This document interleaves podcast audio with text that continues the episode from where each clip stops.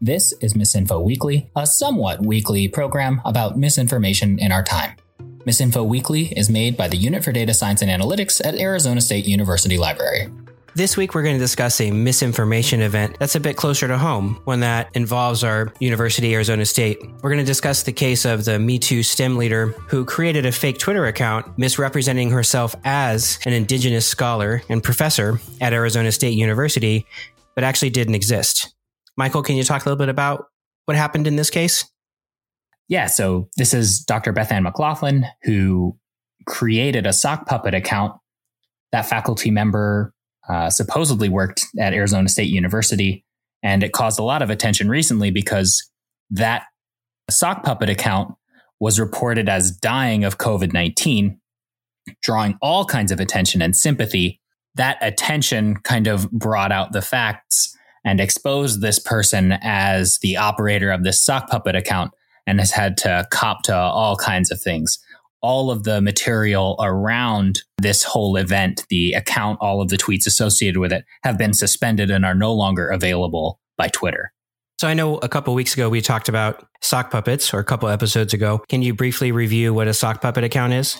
Yeah, just for, for those who don't tune into every single podcast we make, a sock puppet account is where you create an account, but it is an identity that is not your own. And oftentimes you don't link the two together, but Bethann McLaughlin linked them together whenever she announced the passing of her, the professor that she created in her fake account, basically. Yeah, it's almost like an interesting combination of a sock puppet account and a botnet, where the population of that botnet is one. Hmm, that's an interesting way to put it. I really didn't think about it that way. Yeah, I, I don't think, again, I, I'm sure there are plenty of examples of people having in public conversations with accounts that they also operate. But it just struck me as a as a very interesting application of a sock puppet account, where you're able to kind of both be friends with this identity that you've created and and then also not be that person that you've created, because it's kind of like your imaginary friend on Twitter.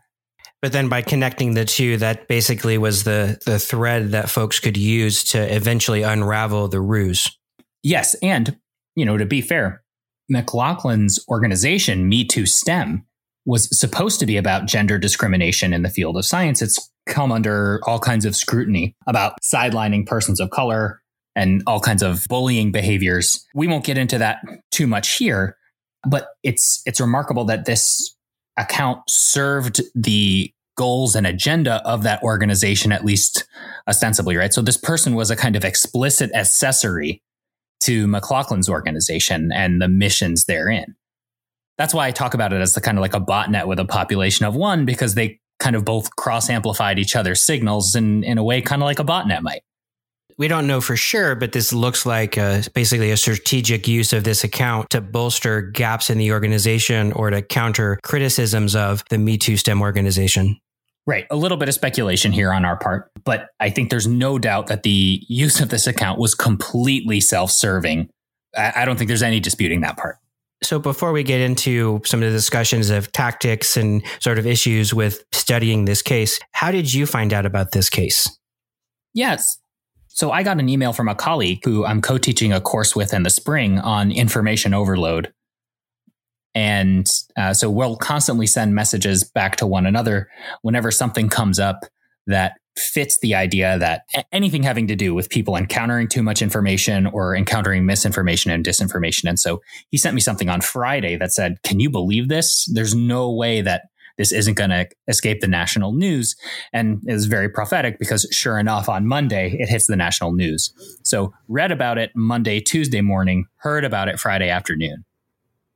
So I heard about it, uh, not from a colleague, but I'm part of a, a Facebook group called The Professor Is In. And uh, the woman who leads this group and talking about different issues in academia and job searches and such, she posted the initial sort of death announcement, for lack of a better term, of when McLaughlin said, you know, the person who was behind this Sciencing Bi account had passed away of COVID. And I became more interested in reading the comments, because senior faculty from Arizona State University were really interested in what happened, because McLaughlin claimed that the fake professor was forced to teach in person in the spring semester after A S U had already gone online during COVID. So if this was true, then that would have been violating university policy. And they were, the senior faculty were really concerned about this and wanted to bring it to the attention of the faculty senate and of the administration. So we went through this whole process, or I watched this process, where they were trying to figure out where she was located. Like where in the university? Yes, yeah, so we were trying to figure out what department or what school she was in, which A S U is fairly unique and, dare I say, innovative in our structure. And I think that made it easier for McLaughlin to create this fake persona and for no one to really notice that, because in a more traditionally structured university, it would be obvious what department this person in neuroscience and in STEM would be. And if you go check that department or school, they're not there. That's a problem. But at A S U, we have very innovative structures in the, in the schools. So faculty are co-located in interdisciplinary teams. So it's really obvious to us that we go, oh, she's not in our school, but she must be in some other school. Yes. I think that the way that A S U organizes into schools instead of colleges means that people are distributed all over the place in terms of where they are organizationally. That doesn't necessarily adhere to what we would think about as a convention, conventional disciplinary home.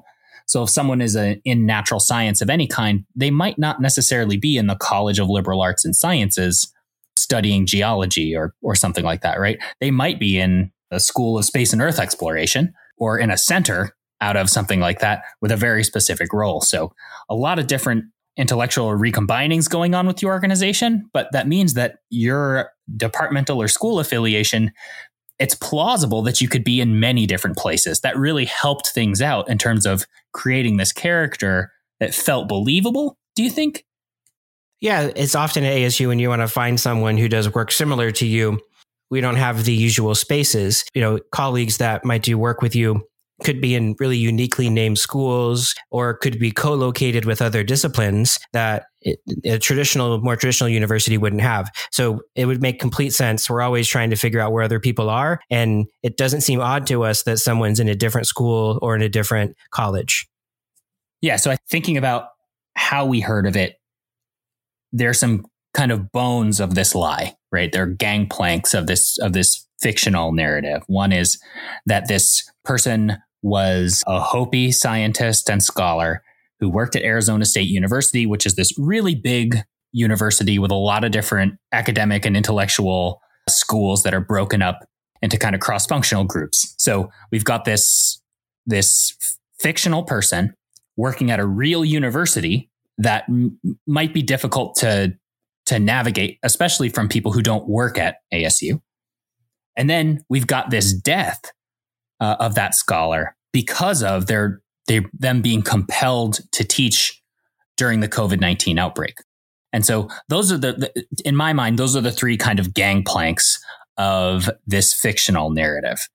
As it pertains to the recent news, I realize that there is, because Twitter deleted it, there's an unrecoverable history there of interactions between this sock puppet account and all kinds of scientists and scholars. But from the best of our ability to glean, it seems like this person had some kind of a following and had relationships and interactions on a consistent basis with all kinds of highly educated scientists on Twitter. Yeah, so let's say a little more real quick about why is this so difficult to study? So we know if we go to Bethann McLaughlin's account or if we go to the Sciencing underscore Bi account, we both see that this account is Uh, now been suspended. So you can't see any of those tweets.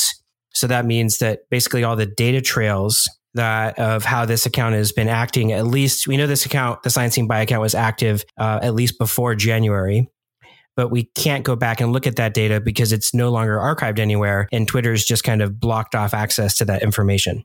Right. So looking at the Internet Archive Wayback Machine, January in twenty nineteen is the only record of Sciencing underscore Bi. I think I'll I'll just refer to it as Sciencing Bi from here on out. But that Twitter account, that's the the only capture from that site, but it's also inaccessible all for the last couple of days now because of some kind of error that I'm I'm not sure why. So yeah, irrecoverable, a lot of the stuff that's going on here. And I think that that might, or that definitely complicates our ability to understand what really happened here. leading up to this dramatic death or kind of theatrical social media death of this scholar, which got all this attention and created the situation that we're in now.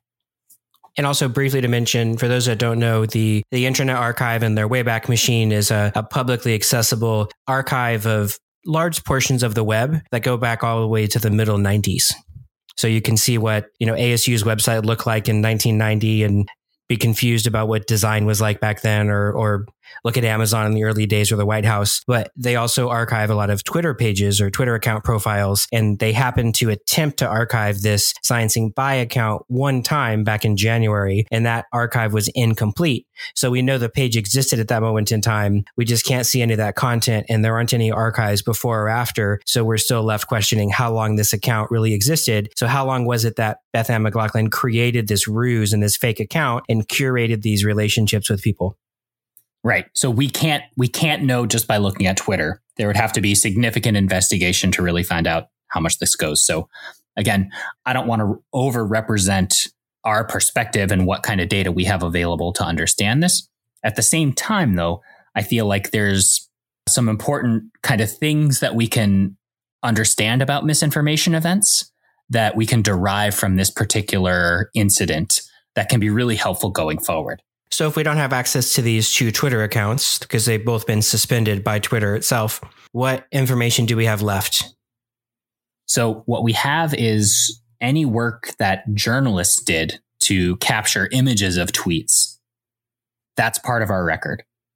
Any replies that exist on Twitter that might have left a kind of mirror image of the account, if you will, to use a metaphor, we still have access to those. Sean, can you think of any other data that we might be able to use to help reconstruct what happened here? So we also have access to the articles themselves, but remember, there really aren't any news articles about this account until the incident happened. So basically right at the time of the account being suspended, that's when journalists were writing news articles about this. So we have that data, and we just have the general conversation and comments around this account, but that's that's all the data that we actually have access to at this moment in time. Yeah. And so I think that might hit on a kind of first lesson learned from this event where there, I mean, there are uncountable lessons learned from something like this, however. But one thing that that's kind of important to take home is that because of the account suspension, then a lot of what happened before this event is irrecoverable. A lot of what happened around this event is irrecoverable. And our best perspective into it is actually people writing stories about this staged death of a fictional character on Twitter. But because so much stuff has been suspended, it's hard for us to gauge how big of a deal this was. Like, did it generate one hundred people viewing it on Twitter? Did it generate five hundred people viewing it on Twitter? Were thousands of people tuned into something like this? That's a little bit harder to gauge. And after the event, this became a story for the popular press, the mainstream media. So it was discussed on local television stations in Phoenix, Arizona. It was published by the New York Times, the Arizona Republic newspaper, as well as various academic blogs and news outlets. So we have a whole constellation of, of news media. We also have stories from people who had interacted with the Sciencing Bi account, you know, over time.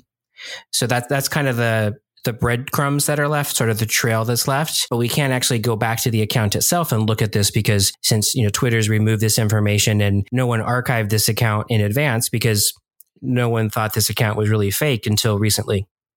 Yeah. And I'll, I'll say one more word about why it's so difficult to ha- tell what happened, because by the time that you and I get clued in about something like this, then we want to search on Twitter using the Twitter interface for for developers to be able to see what kind of data is in there.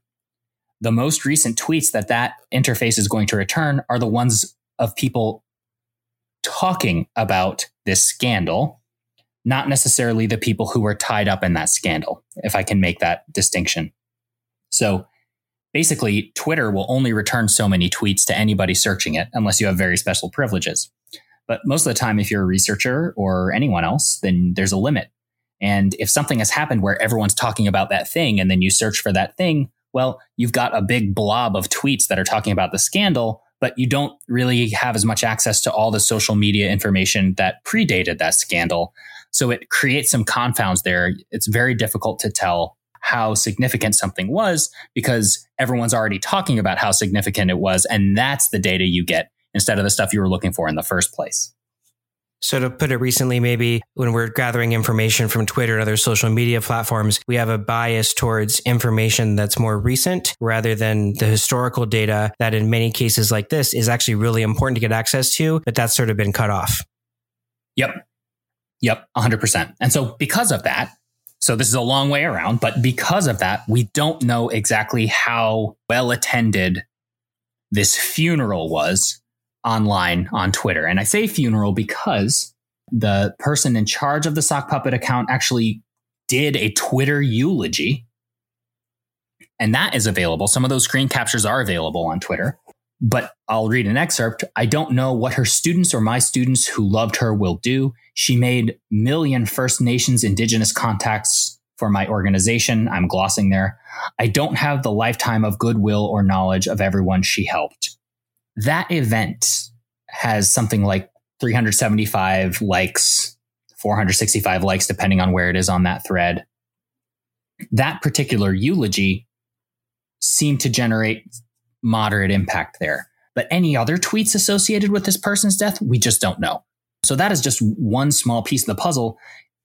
three hundred fifty, four hundred sixty-five likes and twenty-five retweets. You know, that's that's something, but you know, that's not that's not a huge amount in a world where thousands and thousands of retweets are possible. That's really going viral.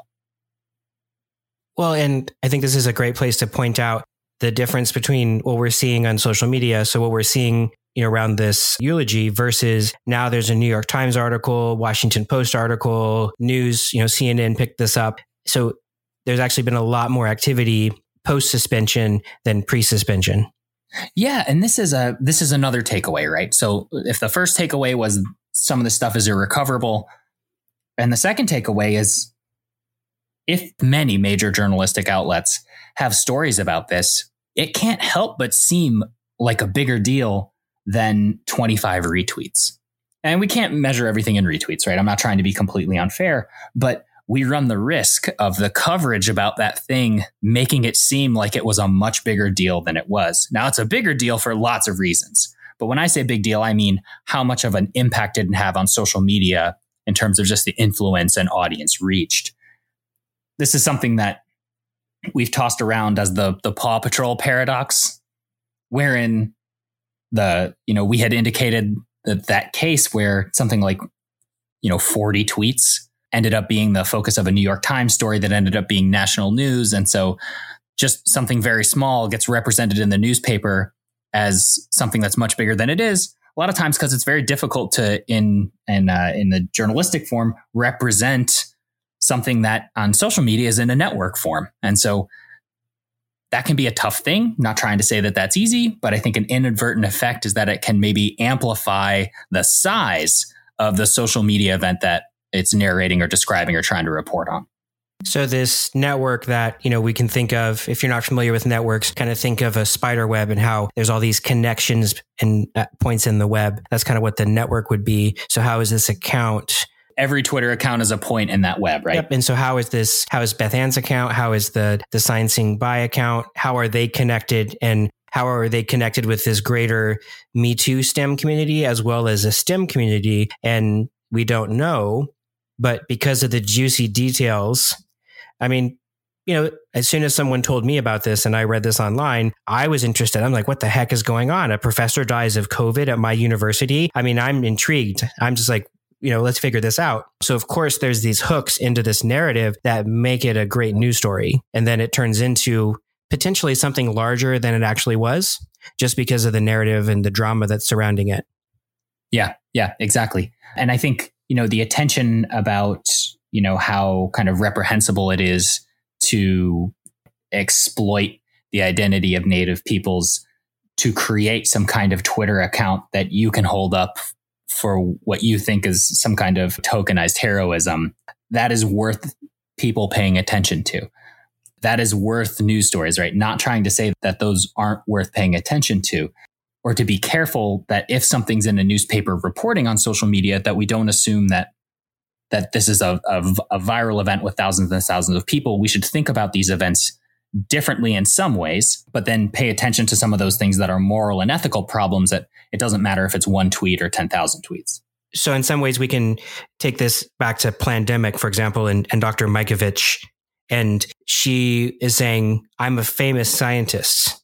And she's not. You know, she was just beginning in the fields and then she left. So in other ways, you know, the way the news could be describing this is that this account was very influential and we don't have any evidence of that just because the data is not there.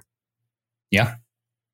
Yeah. So thinking through, we've got some problems with recovering what happened. We've got some problems with how we represent social media and how we understand social media events through journalism. That can be a very complicated thing. And then the other thing I think that is a is a is a thing worth talking about in the aftermath of something like this is all of the downstream consequences that weren't necessarily intentional. You know, a lot of times we think about misinformation in terms of tactics, but it can be really helpful to think about it in terms of effects instead. You know, Sean, would you characterize this as any kind of disinformation operation on on the part of McLaughlin? I would characterize the creation of the account and curation of that over an extended period of time. So we know this account was active for at least eight months. And I believe it was longer, but... Oh, longer than a year. Yeah, because that, that was January twenty nineteen. So definitely like a year and a half for sure. So this, she kind of curated this account as a long game. And I would argue then this purposeful curation of this sock puppet account as and like posing as a legitimate professor at A S U, I would consider that disinformation because remember, miss versus dis is the intention. So this is a, she intentionally created this fake account with this fake persona. Right. So her intent was pretty straight, like, again, to the best of our ability to ascertain. Yes, the intent was to deceive. Right, right. Got it. Got it. Yeah, there's some other consequences here. I would say it's disinformation because of the sort of long fake game that she's created with this this fake account. But the consequences of that, I, I can't imagine. I would posit that she didn't intend, you know, the blowback in the university, the blowback on her and having her account be deleted. I don't think that, I would imagine a lot of that wasn't thought through and we, we can't know unless we talk to her. Yeah. So let's talk about those consequences. So it feels like some short-term consequences were on purpose, like installing yourself by proxy back into a community of scholars and scientists that it seems like she was kind of on the outside of at this point. Yes. In a way you could think of, you know, she could potentially be creating this account as a way to address concerns that were expressed about this Me Too STEM organization and its lack of inclusion of scholars of color. Yeah. And then her position, uh, she was a former assistant professor working outside of universities. This Twitter account kind of gave her a different kind of access to people currently working in universities. Yes. So that was a kind of, that seems like an immediate consequence that was probably on purpose. And then giving her kind of cachet for having a friend uh, who was a Hopi scientist. Right. Many people kind of now looking at this say, wow, this is kind of tra- very transparent, right? Just trying to burnish her image by using underrepresented peoples as props to show how virtuous she is. And that this is really a kind of elaborate virtue signaling. True. But you also need to think about in academic communities, you know, there's a lot of trust. We say we're in a certain position, then, you know, so-and-so vouches for you, and then you're part of, you're kind of, you're now in and you're part of that community. So we're not doing background checks on each other at conferences or even online. We just kind of do an initial check of an account and then we're like, yes, that's part of our community now. So she used that as a tool to then create a larger network within those communities. Yeah. Yeah. So those are the intended consequences, is leverage the trust habits of people in academia to burnish her own image and then to maybe gain access to certain conversations and circles. And then I, I think, you know, you've pointed this out, the idea of using a large university as just a kind of location where this person might be untraceable. But I think that was definitely a technique for concealing this person's identity in a way that helped propagate the lie. But let's talk about some unintended consequences of this. When, when you think about unintended consequences of this disinformation, where do we start to see these unintended misinformation consequences? Well, potentially. So these are all guesses on our part because we haven't talked to, you know, educated guesses, but but fair guesses. Okay. So I think that the sort of hunt within A S U by its own faculty to try to find out what happened and to try to right any wrongs by the administration, I don't think that's an intended consequence, nor then A S U's internal search. Once faculty went to administration, then the university is trying to figure out, like, what the heck is going on? Why would someone be teaching in a classroom when we've told you if the university shut down, what's going on? So that hunt internally and the, the drama then that led to an even more intensive uh, review of both of these Twitter accounts to try to figure out, well, that person's not here. So what's really going on? Yeah. And the confusion created was certainly a downstream effect that certainly isn't a direct consequence, but an indirect consequence of this stuff. And yeah, I tend to be on the side reading about this, that this person didn't design this whole thing as a way to confuse Arizona State University. But this is what happened. It momentarily confused some folks at Arizona State University trying to figure out what happened. It also created a phenomenon of indeterminate size at this point on social media that linked A S U to the brutal and negligent treatment of a faculty member that resulted in their death because of their handling of of of a pandemic teaching, which if it's three hundred fifty likes on Twitter or ten thousand likes on Twitter, there are plenty of people who deal with public relations that would pay lots of money to undo people having in front of their eyeballs this idea that a university indirectly killed one of their professors. So there's the sort of anger, confusion, distrust that's emerging from the faculty when this was initially announced that this professor that it, we found out didn't exist passed away of COVID due to supposed negligence on the university's part. And then there's also the public persona, and all of this is happening at probably one of the worst possible times, is that when the university's just about to reopen for classes in the fall. And they're saying to the public, here are plans, here's how the university is going to be safe. And in the middle of this conversation, this sort of confusion and misinformation about a fake faculty member just causes a bunch of chaos. Yeah, there's no way this is helpful as people look around the room and say, okay, everyone's going back to school sooner or later. This kind of news creates that kind of confusion that misinformation and disinformation campaigns are kind of known for. But again, this isn't an example of somebody saying, at least to our best knowledge, right? We we probably guess that this isn't somebody who said, you know what I'm going to do with this account is I want to to damage the reputation of of a, of a university. This is a long game that I've been playing for years that's going to culminate in a way to really inflict maximum harm on the reputation of another school. I, maybe it happened. It just seems like all the other pieces that we have thinking through this, this was more of an unintended consequence.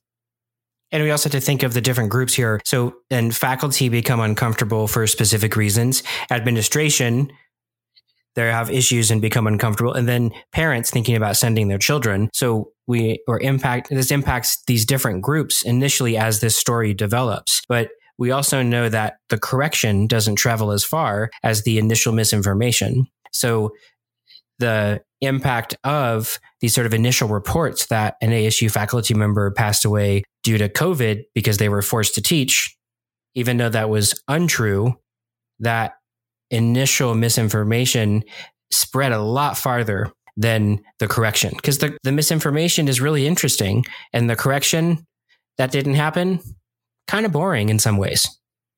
Yes. And again, won't travel as quickly or as far.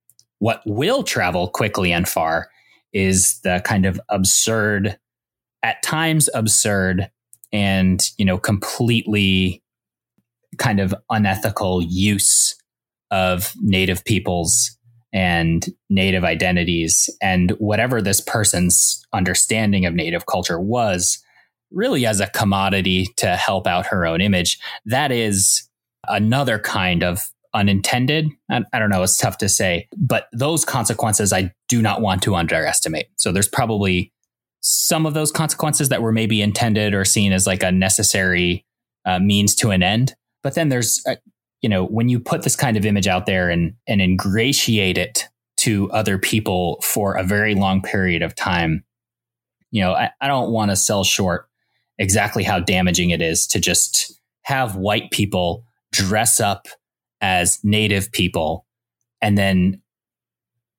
pal around with people on Twitter. That is a damaging and corrosive and deeply unethical thing to do. I think that's the most infuriating part of this entire story, is that she took an underrepresented group and then basically infiltrated that group with a fake persona for her own purposes.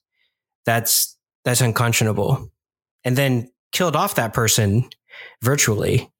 Yeah, as part of as part of a theatrics that would again boost this person's image. And I this isn't a political commentary show, but at the same time, you can see how people's sympathies can be exploited so that if, as this person did, advertise this person who is kind of actively fighting for justice and to make right a lot of structural wrongs, and that they are a champion and a symbol of this, that is exploitative of people's sympathies. That is exploitative of people's reflexes to want to see justice, sometimes symbolically performed. And that is a vulnerability. Um, so people using virtue signaling as a vulnerability to exploit people for misinformation or for disinformation, that isn't something that we hear every day. We're more used to hearing about how people will lie to undereducated voters and exploit them that way. We don't hear a lot of lying to very educated people and exploiting them through different means. And so if we think about possible outcomes of that, now there might be increased scrutiny of legitimate scholars online for people to kind of prove who they are, or unconsciously folks might be, okay, I need to investigate this person a little more to make sure that they're real. And that's something they might not have done before this Sciencing Bi account was found out to be a fraud. Yeah, there's an enormous toxic cloud emitted by this masquerade and by this treatment of Native identity and of Native culture that I am not qualified to speak on in an authoritative way at all. But it is important to just recognize that this is a huge consequence of this particular brand of sock puppet activity. So I could say in summary, this this does not make the lives of our Indigenous colleagues and scholars any easier. This just makes it more difficult. Yes, yes, certainly, one hundred percent. And when we think about, you know, some of those downstream consequences that have really systemic and long-lasting effects, this kind of goes up there at the top.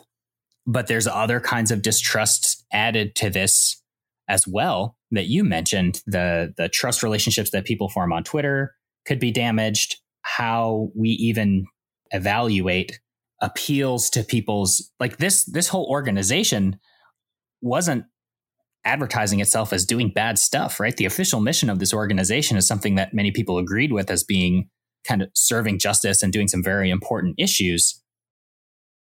It does damage to those kinds of causes as well. It makes people more skeptical. It basically, we could think of this as tainting everything that this organization and these accounts were connected to. There's some bit of tainting, some much stronger than others, some just sort of a little bit. But these important causes that these accounts were connected to now have to do even more work. And this is all unnecessary because of this scandal. Yeah. Yeah. And so in kind of looking at all of this uh, as an event, you know, we can see that there's a narrow band of consequences that were probably definitely intended, some consequences that might have been intended, and a lot of them that are going to last a while, that are going to last a lot longer than this person's individual reputation. Uh, and when I say this person, I mean the person behind the sock puppet account, uh, Professor McLaughlin. This kind of work has consequences that are really instructive for us to be able to see that, you know, any kind of mis or disinformation event has some short-term consequences, but it, it is always important to evaluate some of those longer-term, more durable consequences that may seem subtle at first, but are definitely worth paying attention to. And I'd say oftentimes those consequences happen after the news media and other organizations have shifted their attention away from this situation and moved on to something else. Everyone's still kind of reeling and will be reeling from this for quite a while to come. Yes. And this is not uncommon in misinformation events that, like you're saying, these long-term impacts. And oftentimes when we cover these stories, uh, by we, I mean sort of, you know, the public in general, when we pay attention to these stories, we're looking at them as the short-term impact, not the longer-term impact. So in many ways we can, there are parallels between this and, for example, like natural disasters. There's a short-term, you know, initial disaster, and then there's a whole long rebuilding process to recover from that disaster. That's something that can happen in high-profile misinformation events too, is the initial event. And then there's a long recovery phase to try to address what happened to that community as a result of the misinformation event. Yeah. And this seriously interferes with people's ability to deal with loss. When someone loses a colleague for real, this might be hanging over that event. When So our, our ability to be resilient and to adapt to things and to come back after loss is damaged in multiple kinds of capacities by stuff like this. And I, I still can't emphasize enough that this is a different profile of person who is taken in by misinformation or disinformation than a lot of times. How many articles are published out there, Sean, do you think that are about people who have low information or spend way too much time online or are older and don't have access to a lot of social interactions? And that's what really makes them vulnerable to misinformation. Do, would you agree that there's a, right now a kind of canonical profile of somebody who is vulnerable to misinformation? Yes, we've created uh, the persona that propagates misinformation as, you know, low education, low expertise, and that makes them vulnerable to misinformation. But like you're saying, this is the opposite of that population. These are supposedly the experts in their fields. And there's the, they're the ones that were kind of fooled. And I'm using air quotes here in fooled, but this sort of con was perpetrated on them for over at least a year and a half. Yeah. And another thing I'll add to that is trust or distrust of institutions. A lot of times when we think about misinformation and conspiracy theories, distrust of institutions is a big deal. It is a predictor for if someone is going to believe in a conspiracy theory or a disinformation narrative. Here, though, you know, you've got a lot of people who are participating in some of those institutions that some of those other people might not trust so much. So we've got people where the institutions are really working for them uh, or are part of those institutions, and they're highly educated. And they probably have encountered a how to spot fake news one-page helpful document before in their past, right? Our favorite. But here we are, right? Misinformation and disinformation adapts so rapidly that, right, there isn't a rule of thumb to be able to spot fake news, because the next time it rolls around, it's not fake news. It's a it's a fake person. And I think that's one of our goals, is that we want to break some of those stereotypes that only folks that are non-experts propagate misinformation, is that these campaigns can be created by others, you know, other state actors, you know, state governments, or folks that are part of your community. So that this, there's, misinformation doesn't only come from one source, and it can be tailored to fool just about any community. That's what's so difficult about this, is that this was purposely curated. It looks like this was purposely curated to fool this community of highly educated experts. So that kind of blows this persona away that, well, experts aren't vulnerable to misinformation. Everyone's vulnerable to mis and disinformation. Right. Education is might not be the fix here. Don't want to say it's it's not effective in some situations, but if we just rely on what what we view of ourselves in terms of like our intelligence or our education, or we know all about that, so we're fine, it feels like that's really a step towards being vulnerable than being protected. I, yeah, I think that's a great take home from this case, is the universal vulnerability to misinformation. Everyone is at every single level. They just have different vulnerabilities. Yeah, I think that's a pretty good place to wrap it. Do you have any other thoughts on this? As you were saying that, I was like, no, this happens offline too, all the time too. People misrepresent themselves and we buy into this. Like, this is really complicated and hard. And it, I think it's just important to acknowledge the difficulty and that this happens in all spaces, online, in person, over the phone, everywhere, you know? Yeah, actually, I think that's a great place to end. Thanks for joining us. For questions or comments, use the email address datascience at a s u dot e d u. And to check out more about what we're doing, try library dot a s u dot e d u slash data.